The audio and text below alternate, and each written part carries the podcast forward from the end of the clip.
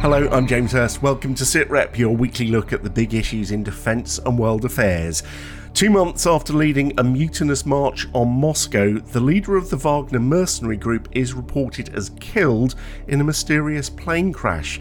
Mike will explain what it means for the future of this Russian private army, which has been doing the Kremlin's dirty work for a decade. We'll also get some thoughts from a former head of the British Army. It's going to divide Russia. Um, there are those who thoroughly support Putin's line, uh, thoroughly disapproved of the insurrection, the mutiny of a couple of months ago. But then there are others who regard Prigozhin uh, as a hero. Four UN peacekeepers, three of them British, have been hospitalised in Cyprus after a confrontation in the buffer zone. It has caused a war of words between Turkey and the United Nations. The peacekeepers acted in accordance with their mandate.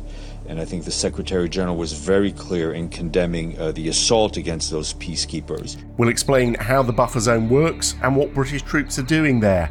And six months after President Zelensky's Wings for Freedom appeal, Ukraine is to get F 16 fighter jets but don't expect any rapid change in the course of the war. This is not a simple matter of parking a number of F 16s on the lawn outside Kiev. It's actually a very, very big undertaking to develop a truly credible combat air capability. SITREP with James Hurst and Professor Michael Clarke.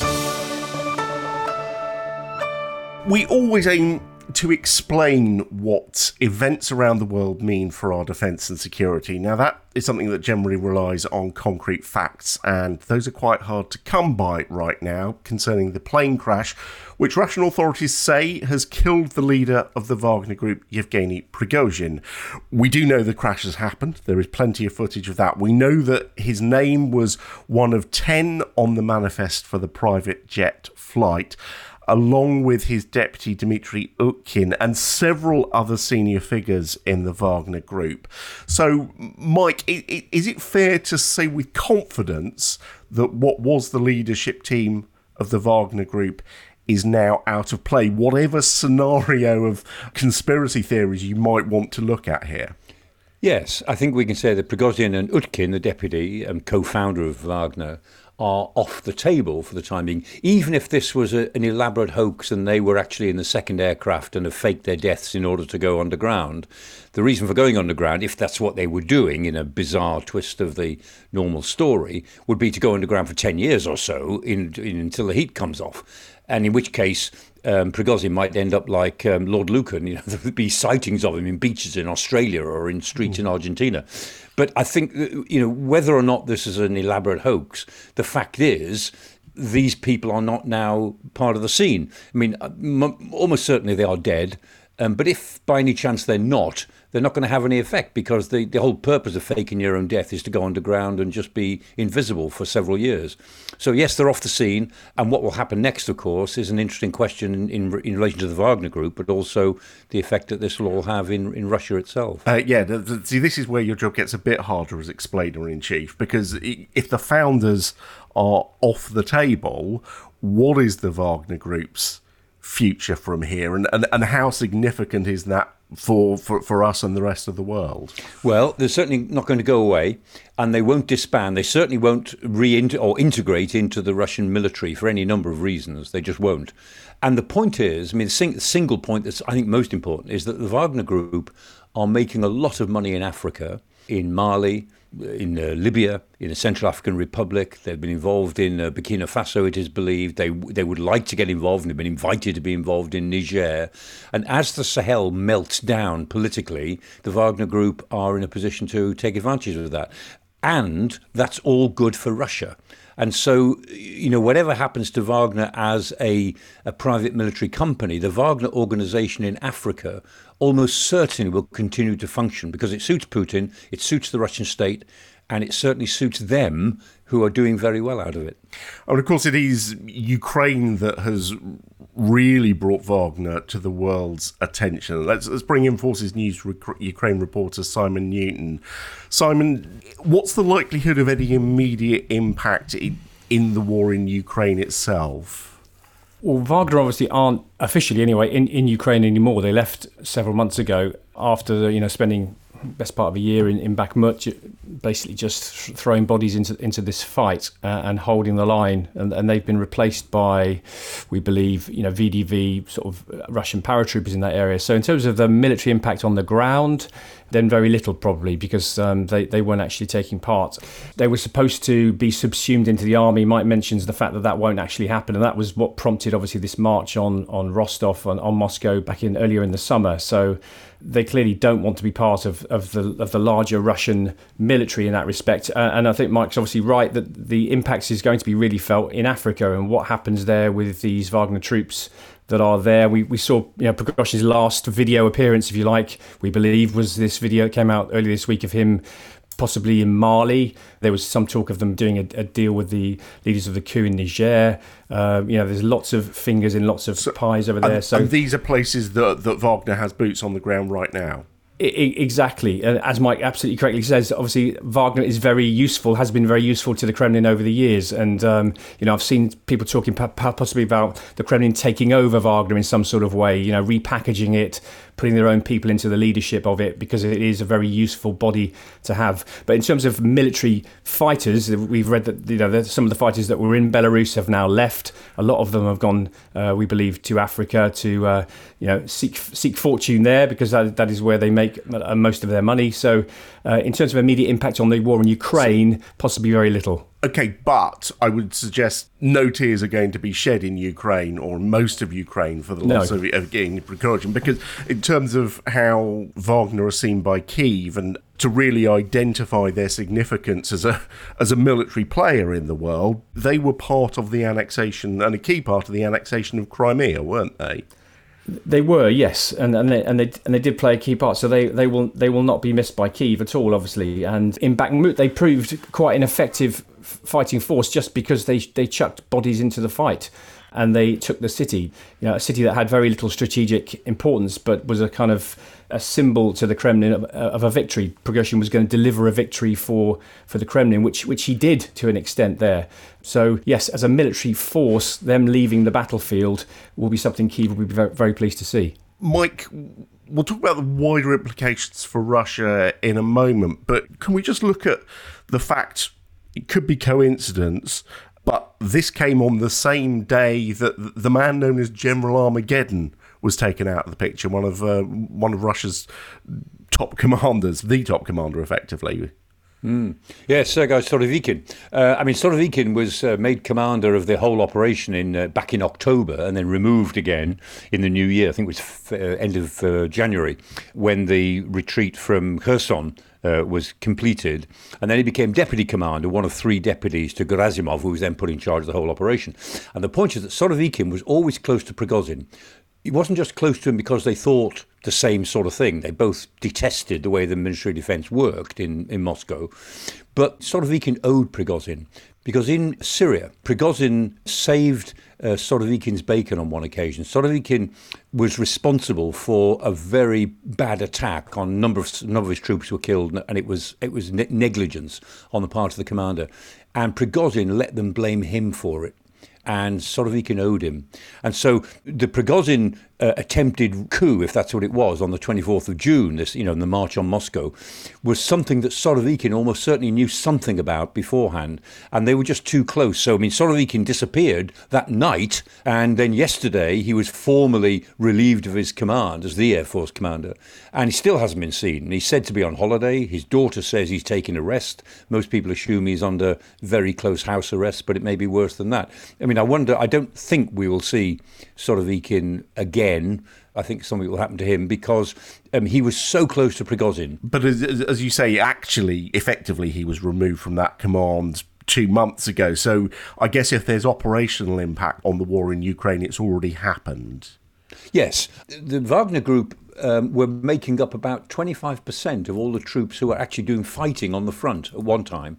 And so to have them taken out of the equation is a, is a boost for, for Ukraine. Not, not 25% of the total number of troops in the country, but 25% of those fighting on the front line were Wagner people. So that's a benefit, but that benefit they got in June. I mean, what the Ukrainians will be pleased about is that this shows further dysfunction in the whole command structure. And of course, the army itself is very split and very factionalized. There are lots of, of other private military companies running around, more than 20 of them. The VDV, as Simon said, uh, the airborne troops are close to the Wagner group because a lot of them were, were had been VDV soldiers before mm. they joined Wagner.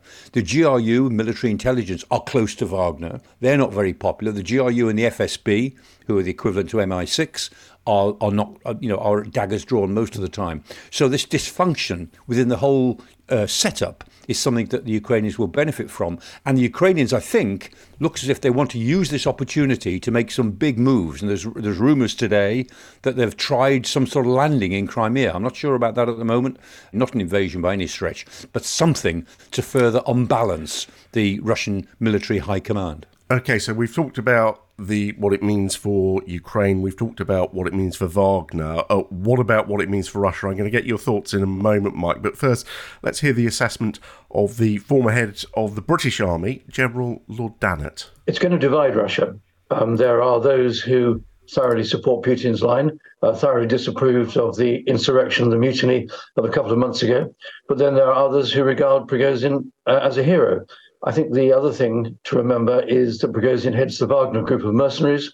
People will do what they're told because they're paid. So there's quite a group of people uh, who will follow whatever the leadership now of Wagner is. And this is bad news for Putin. Yes, it's good news for Putin insofar as he has shown that he's in charge, he's the tough man, he's the strong man, and he's uh, eliminated one of his opponents. But I'm afraid it's not the end of the matter. This is not the beginning of something, but the continuation of a major split within uh, within Russian society. Uh, I think he was weakened from the moment that Prigozhin started his ill-fated march uh, on Moscow. He's trying to restore his position, but it's not just the Prigozhin issue that's weakened Putin. The whole issue of the failure of his so-called special military operation in Ukraine the tens of thousands of Russians who have been killed. All this is building up pressure on Putin. And of course, um, the sanctions that the West have piled on to Russia, uh, they are having an effect and they are changing the quality of life within Russia. So pressure is piling on Putin in a number of ways. Mike, uh, do you agree with General Lord Dannatt's assessment? This is going to further pile pressure on Vladimir Putin? Yes, I mean, Putin emerges from this immediately stronger, looking like the godfather who's exacted his revenge two months afterwards. But it, ultimately, it just adds uh, to the sense of gangster state that's almost out of control. And I think Lord Dannatt is also right in terms of the, the losses that Wagner have taken. I mean, Prigozhin himself, a couple of weeks ago, gave a, a figure. He said that 78,000 men had cycled through the Wagner ranks. And I, I think the figure is closer to 100,000 personally, looking at figures. But he said 78,000, and he admitted that over 60,000 were casualties 22,000 killed in action and 38,000 wounded in action. And today, this morning, in Petersburg, at the headquarters of Wagner, a big, big whizzy building that they opened last year, I think in October, November last year. It looks like one of those buildings that you see on, on the Hammersmith flyover, all sort of glass and domes. And that was their headquarters. It's now closed up, but that was their headquarters. And this morning, people have started laying flowers out of the front of it. Could this lead to another march on Moscow? No, I don't think so. Um, but I think it will lead to disunity within the armed forces. There were rumours last night that an Ilyushin 76, big transport aircraft, had gone to Belarus and that Wagner fighters had got into it and were on their way somewhere else. But I, I don't think there's any chance of a, of a Wagner revolt on anything like the, what looked to be the scale of June the 24th. But I do think that, that as Lord Dannatt says, the uh, sense of disquiet within part of the Russian forces, other private military companies, the airborne force. And so I think those sort of elements will actually pile pressure on Putin and on the Ministry of Defense in Moscow um, in the weeks to come. But for this week, Putin gets the benefit of looking as if he's the decisive leader at the top. So he'll feel he's, he's had a good week, but I'm not sure he'll still feel that next week. Okay, well, we will talk more about Ukraine before the end of the programme, but for now, let us turn to Cyprus, where video has been posted online of a digger being used to build a road charging and pushing a clearly marked United Nations vehicle. Now, this is just part of an incident that ended up in the hospitalisation of four peacekeeping troops, three of them British soldiers. Uh, they were in hospital for a weekend. Now, Mike, in the grand scheme of things that soldiers do, that physical damage is, you know, is not much. But diplomatically, uh, the, the damage is looking greater. The UN says this road building is part of a violation of the buffer zone. The Security Council has, has branded this an attack which it says could amount to crimes by Turkish Cypriot personnel. Uh, and then in response, we get Turkey's president accusing the UN of unacceptable physical intervention in Cyprus. I mean, this is pretty hard rhetoric, isn't it? Yes, it is. And again, it's not unconnected to the Ukrainian war for a, a couple of reasons. One is that a lot of Russian emigres, Putinists, are in northern Cyprus. They have bought up property, they've got um, citizenship as far as, it, as they can get any useful citizenship out of northern Cyprus, but they're, but they're bolstering the economy and the sort of political um, significance of the northern Cyprus enclave, which, of course, Turkey annexed in uh, 1974 in the invasion of Cyprus. And the second element, also related to the war, is this greater assertiveness by Erdogan, Turkish president, who is um, making it very clear that he's not going to stand still on the Cyprus issue. I mean, he's, he's pushing on all fronts at the moment to be a more assertive player.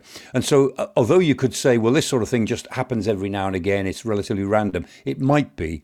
But I suspect that the well springs behind this sort of event, pushing, putting pressure on the peacekeepers, putting pressure on the UN, is part of a, a different attitude within northern Cyprus to the uh, dividing line that's been there since 1974. Yeah, uh, Cyprus is a huge part of British military life. Thousands of people have, have served there. Many more have passed through. But of course, mostly we hear about it because of the airbase at Akrotiri. We, we, we hear much less about Operation Tosca, which is where those British troops in, in UN Blue Berets have been patrolling that buffer zone since 1974 when the island was split in two. Let's bring Simon Newton back in because, uh, Simon, you lived and worked in Cyprus for what, five years, was it?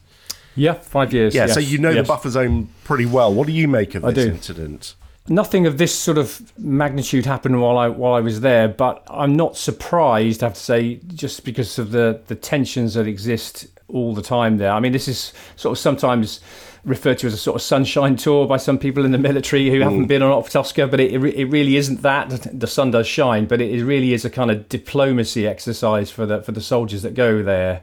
And there is this constant tension between the two sides that, that they patrol the area that the Brits actually patrol, which is through Nicosia predominantly, about 30 or so kilometres, you know, some of it goes down to just 11 feet across. Um, and you have the two sides literally staring at each other across this very small area. So there is always this tension. I, have hmm. been there when things have sort of blown up and very small things become very big things very quickly. So in, in some respects, it, it doesn't surprise me at all. The UN, I was looking at a, a UN page about this mission. They they describe there be say there were about a thousand incidents, to mm. use their word, each year in the buffer zone. But um, they're talking about you know significantly smaller incidents than this generally. I mean, one of the things that that, that interests me, I'm right in saying that the, the troops there are unarmed. They are unarmed, yeah. I mean, they even go around. They go around in vehicles and sometimes even on bicycles. So it, it is very much a peacekeeping mission. Um, I remember one incident, for instance, when I was with a, a group of, of, media who were taking photos, and it was sort of dusk, uh, and one of the cameramen used a flash from nowhere. Dozens and dozens of Turkish Land Rover equivalents sort of appeared, storming towards us, asking us what we were doing and things. So there is a, there there is this tension all the time that something c- could happen. Mike, Cyprus is hugely strategically important to the UK's armed forces. Is that why we've been a, a constant part of this peacekeeping mission throughout to protect our, our assets and capability in Cyprus? Yes, I mean, we were the power that, that had most influence in Cyprus uh, before the 1974 coup, and we were part of the arrangement that created independent Cyprus and, and created a peace, a UN peace force in uh, 1961, I think it was. And it's, it's become more strategically important over the years in lots of ways. It's important for our intelligence gathering, so it's a very important intelligence hub. It's strategically important, important as a jumping off place. Akrotiri is a big base, and Operation Shader over Syria and Iraq are conducted from Cyprus. I mean, we use Cyprus a lot for operations throughout the Middle East, and not least in the Afghanistan operation. It was the sort of the hub going in and out. Most of us who went to and from Afghanistan went via Cyprus at some point. A lot of people were evacuated to Cyprus, uh, casualties, and it was the decompression place. So Cyprus has, has played many roles in uh, Britain's current military commitments, as it has done over many years, the last century and a half. Uh, yeah, Simon, I don't don't know about you, but I know I'm I'm one of many thousands who've uh, had an unexpected overnight in Cyprus on on the way to uh, to yeah. Afghanistan when things aren't quite working with the uh, with the planes as planned. Just tell us though a bit more about the, the, the buffer zone itself. I mean, it's not deserted. It's not a no go no, area. It, it, it is a place where people are are living. It is, and I mean, just to give you some context of what's happened. So this, the, the, the geographic location for this is Pila. So this is quite important because this is on the edge of the ESBA, the the eastern sovereign base area near Dhekelia. Pila, the village, which is a mixed Turkish Greek Cypriot village. I think the only one in the actual on the island. And just north of that is Arsos, this Turkish Cypriot village. And the conflict arose because they were trying to use bulldozers to build this road. This this road has been talked of before because it's in some way politically linked to the opening of a crossing at uh, Limnitis, I think, in the north of the island, which was back in 2010. There was some deal done potentially that they were going to be allowed to open this road and, and let people through. So there's there's a backstory to what's actually happened. And as you say, the buffer zone itself, at some points, it's four and a half miles wide. You have farmers, they can get permits for 12 months, I believe, and they can actually go and farm inside that area.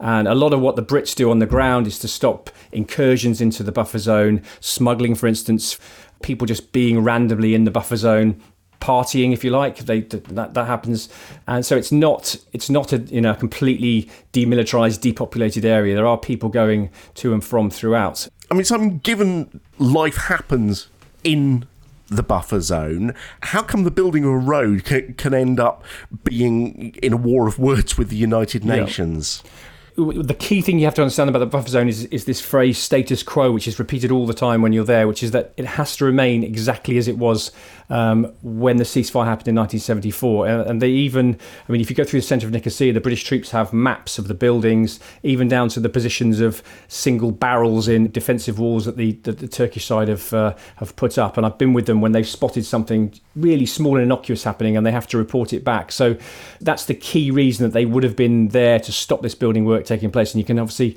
construction isn't allowed inside inside the buffer zone.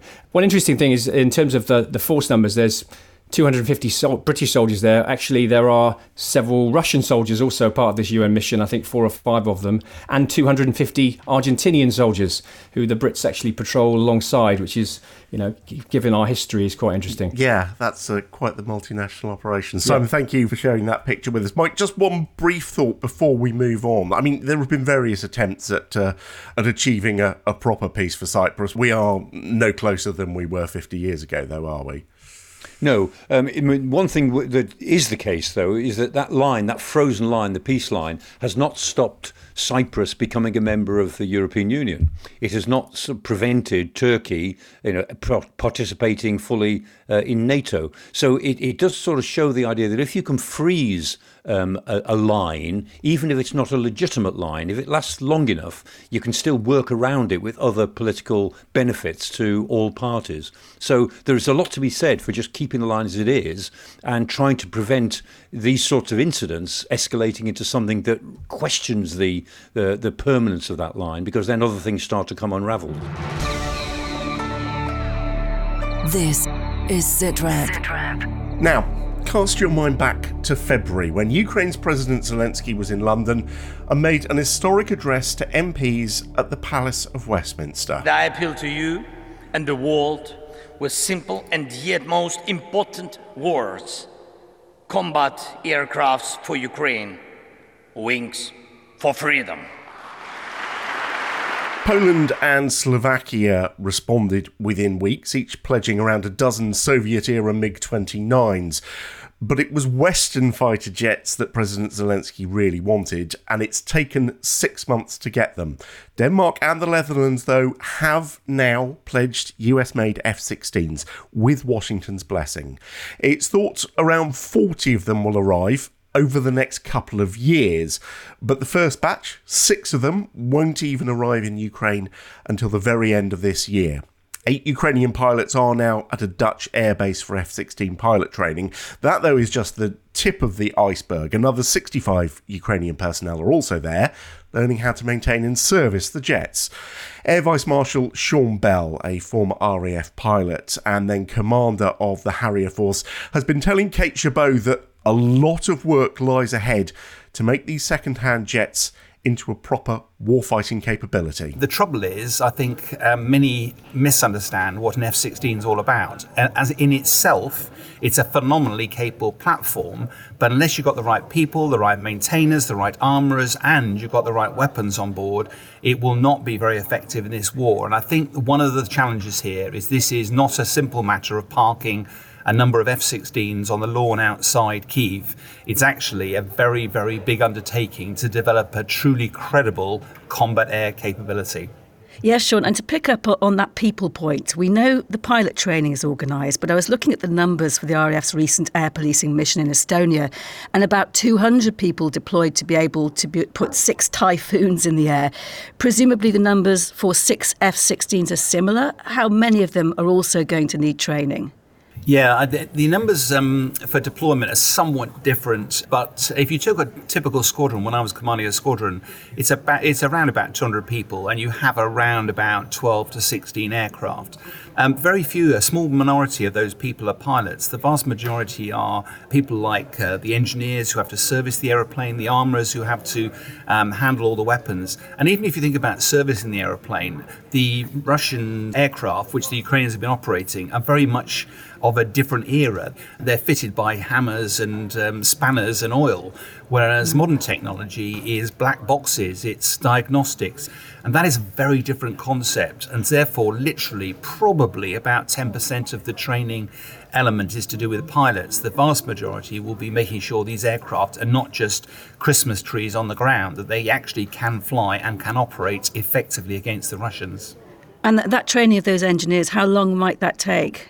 If it's a seasoned engineer, probably only a matter of months. I mean, the, uh, to be blunt, the long pole in the tent here is getting pilots trained. And even when you've got pilots trained, they will be competent at the aircraft, but they will not be very experienced in that role. You can become combat ready on a frontline outfit, but it's three years of operational flying before you're considered by the squadron to be effective at being able to lead packages and be a grown up. The Ukrainians will pretty quickly learn how to operate the F 16. The challenge will be how to become combat effective. That normally takes years. Most of the ground crew, um, it's it's simple to learn it from a manual, but the tips about how to get an aircraft to go, it's a bit like a classic car. Uh, if you've got an expert there who's owned it for years, he just knows what's wrong with it.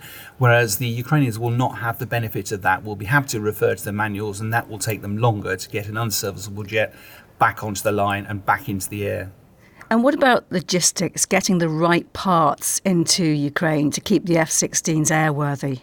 I think that's going to be a bigger issue than perhaps everyone's making out so far. One thing, as you pointed out in the intro, these jets are second hand. That's a euphemism for they're quite old. The F 16s are at the end of their life, that they are still mm. capable and competent, but they, they become a little bit less reliable, a little bit more temperamental. On a standard squadron, about half the aircraft wouldn't be available routinely. Two or three of them would be in deep servicing, having engines out and big problems sorted out, whereas about a half, maybe a third of them would be available on the front line.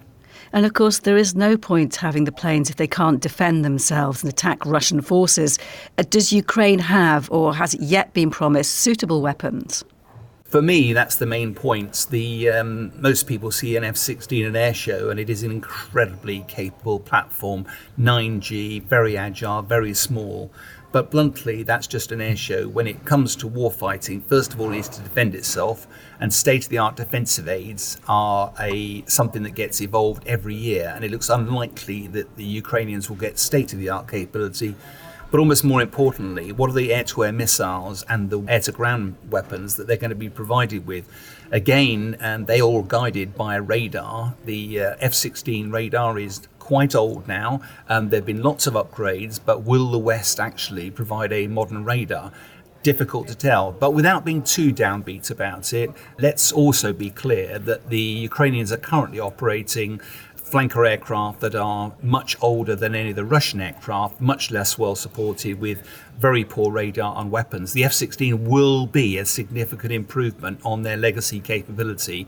The challenge is can they learn to use it and operate it effectively in the limited time available? Yes, so exactly when do you think um, realistically Ukraine will be able to meaningfully deploy these F 16s? Well, I know there's a massive appetite that we're all looking at the counteroffensive at the moment. The F 16s almost certainly will not be deployed anytime this year in the battle for the Ukraine front line. So, um, the earliest likely to see jets is likely to be early next year. And uh, I think the Danes were even talking about into 2025 before some of the jets arrive. I think it's worth also pointing out, Kate, that when these uh, the F 16 was originally envisaged, most of the senior Western leaders I was talking to said it would be wrong to associate this with the current phase of the conflict. What the West is trying to do is that uh, in, in post conflict, Ukraine will need to have its own indigenous combat air capability.